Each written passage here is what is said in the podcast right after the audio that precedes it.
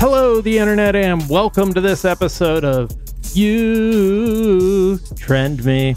Honest you do, or what? Yeah, that one. Wow, I got the drift. Uh-huh. I'm sure we've done that before, but we're in a hurry because we have Jamie Loftus with us. Jamie. Hi. Hi. How are you, Jamie? Jack? I am How's Jack. How's it going? Oh my God, so good. It's my Thank friend you. Jack. Thank you for asking. You're welcome. Let's just do this the whole time. Let's just pleasantly greet each other. All right, let's get down to brass tacks and tell the people what is trending. So there's a story that caught my eye about a moose that just barged into a classroom in some place that moose live. Probably. I mean, Maine is where I think of moose. Do you think of moose as a gentle animal? Because they're like so not. I feel like they have a false reputation for being sweetie pies when they're actually quite scary. You're never going to believe this. It was Canada. Well, it was Canada. A moose in Canada? And similarly, Canadians have a reputation for being sweetie pies. When they're very much fucking not. And if you see them, and if one walks in front of your car, you have to turn around and drive the other way before they attack. The thing I've always heard about moose is that they are very dangerous because, like when you hit them with your car, they, which seems like not necessarily their fault. Not necessarily, probably, but not necessarily. That they will like take out the entire top half because they're so heavy. Yes. That's not their fault, right? My dad almost hit a moose with his car once, stopped. The moose was angry. It was night on a one-way road. What's he gonna do? There's an angry moose there, and the moose like started to push his car backwards. Like the moose was like, they're so much bigger than you think they're gonna be. Yeah, and they're so much angrier than you think they're gonna be. I guess you almost have them with your car. They're allowed to be angry, but they can really retaliate in a way that a deer can't. Yes, and won't. Deer are very skittish. Fortunately for all of us. Well, this moose just barged into a classroom in Canada and they had to evacuate it. And this caught my eye because I just had a similar experience with a squirrel. A squirrel got into... Yes, wait, unpack your squirrel trauma because it's too good to leave off mic. A squirrel... got into our house. I think it's the same squirrel that has been just getting very confident. It lives in our backyard and it no longer runs away when we're around and sometimes runs towards us. And it's been casing the joint for some time, it seems like. Yeah. And I've been having bad dreams about this squirrel. And then yesterday it got into our house, which I'm pretty sure is a prophecy of some sort. It jumped from like it was really just a very athletic squirrel. I am now terrified that every time I open a door or a cupboard in my house, I'm afraid a squirrel's going to jump out at me. So that's really the news that people are interested in hearing. I'm not going to say a squirrel is quite as menacing as an animal that can best be described as an angry deer mixed with a dinosaur, but still pretty scary for me. A coward. I mean, what became of the squirrel? Do you think they'll make another attempt? We opened all the doors and we believe he ran out, but there's a point. I will say, I mean, it sounds like he might be back at some point. Right. That we haven't closed the doors since, so he's that will not help. But yeah, there was a point where we thought he was gone, and looked under the couch, and you're never gonna believe it, Jamie. There was a squirrel under there.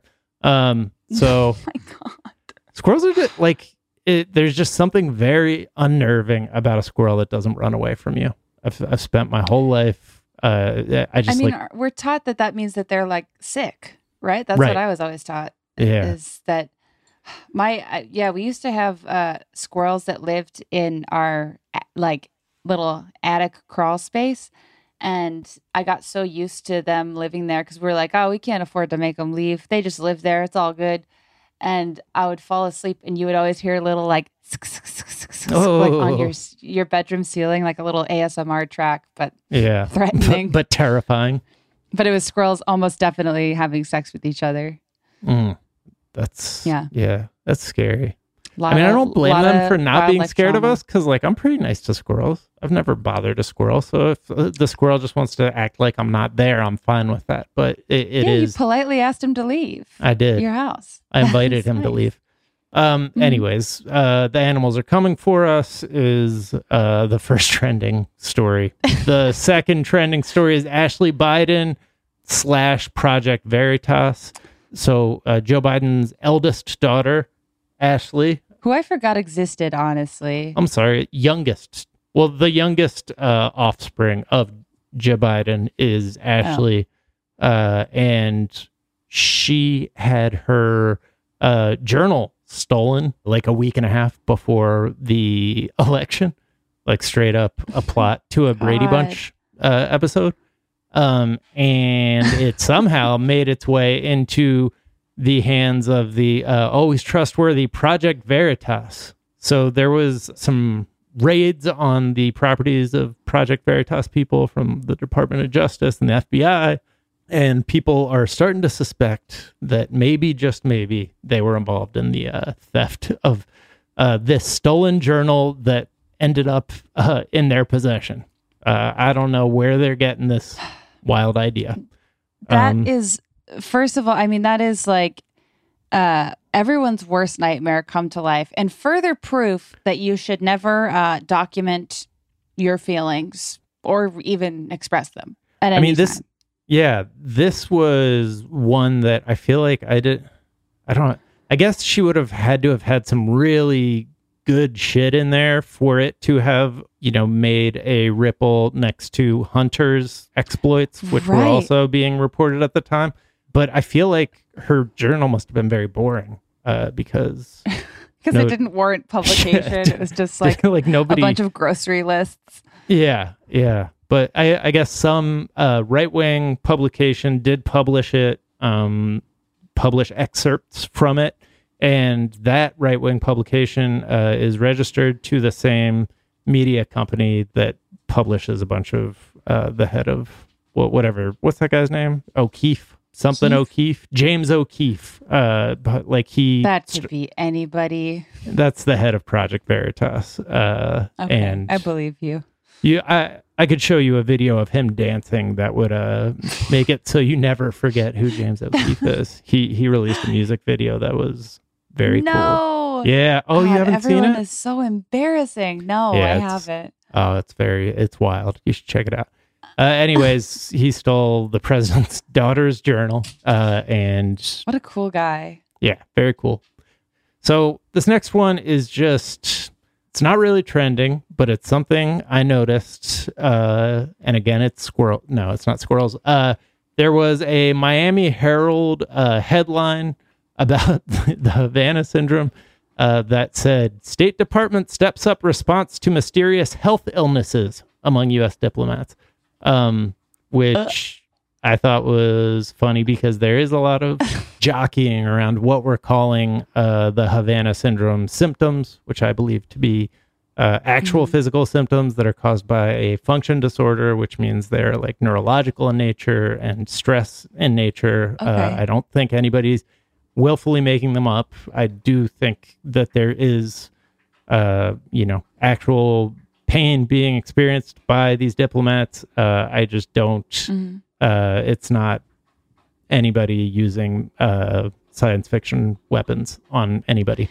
A big controversy is like the people who are suffering the symptoms are like, don't call it illness, call it, an attack. And then more and more people are starting to refer to it as a health incident. Which is what the story actually refers to it as. But it's a this headline vagnified version of, yeah. But this headline calling them health illnesses is very funny. It's like they doubled down on. Yeah. Anyways, let's take a quick break so I can talk to you for 50 more minutes about this, and then we'll be back.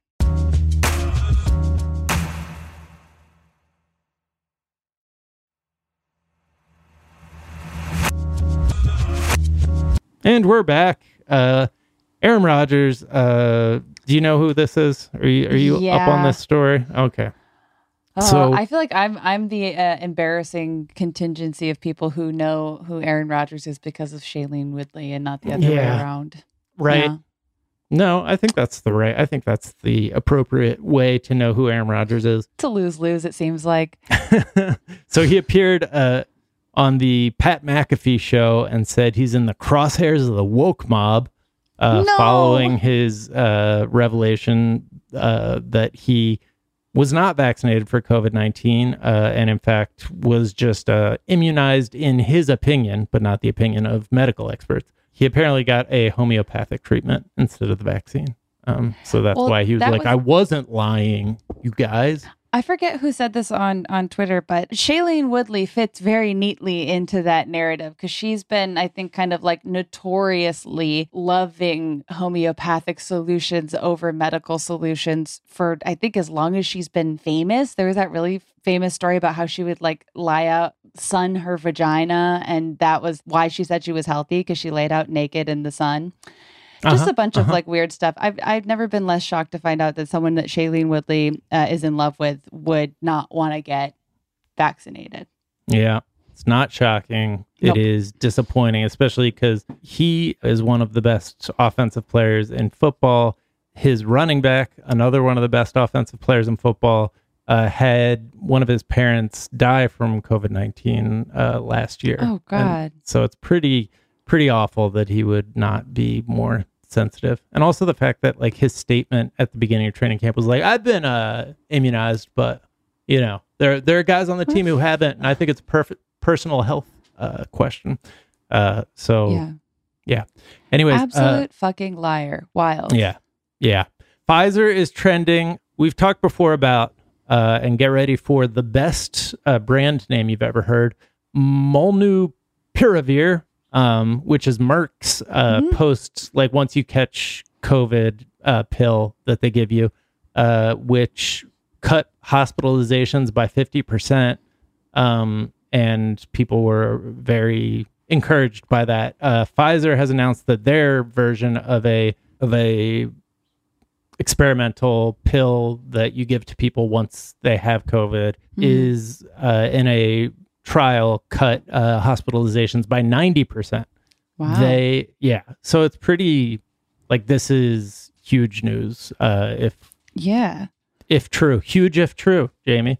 But yeah, this could be like a major breakthrough. There was a guy on CNBC where I get all of my pandemic news saying he thinks this is effectively the end of the pandemic, which might be a little premature, but also, the fact that anybody's even saying that is intriguing. That's incredible. I mean, the 90% figure, that's unbelievable. Yeah. That's so exciting. Why is this not a bigger story? Why are there more people talking about Aaron Rodgers? Here's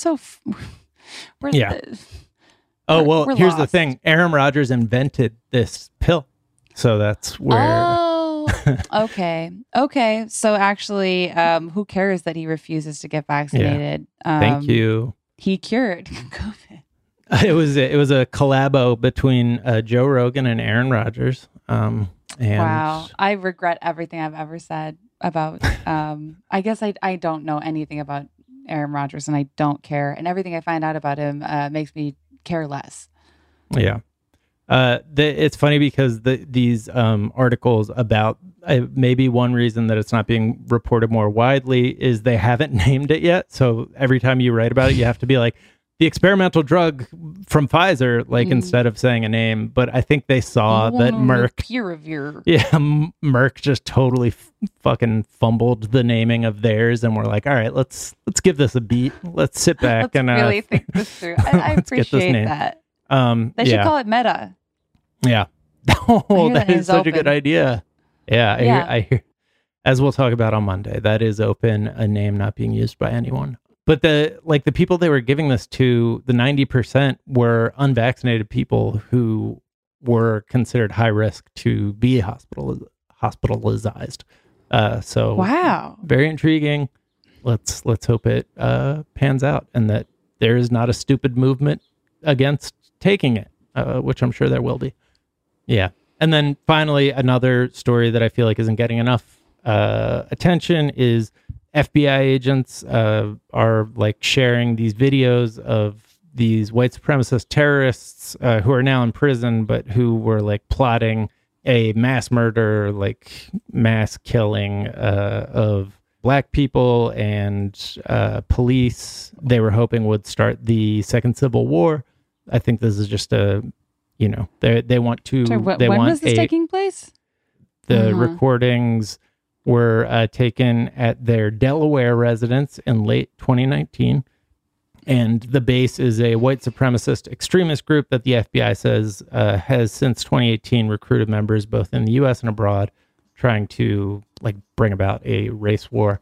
I think this is good timing to release this because Tucker Carlson also recently released his quote documentary propaganda thing that claims that the idea that there is a problem with white supremacist terrorism is a false flag or whatever, and that January 6th was a false flag. Which so. Could there be a more defensive premise for a documentary of like right.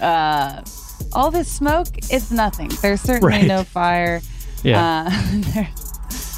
Wow. Yeah, I had not heard about this story, and I wish I were more surprised to hear about it. Yeah. It's scary times. Well, let's end on that, because it is a comedy podcast, and that's how we always like to end the show. We are back on Monday with a whole ass episode of the show. Until then, be kind to each other, be kind to yourselves, get the vaccine, take molnupiravir, don't do nothing about white supremacy, and we will talk to y'all on Monday. Bye.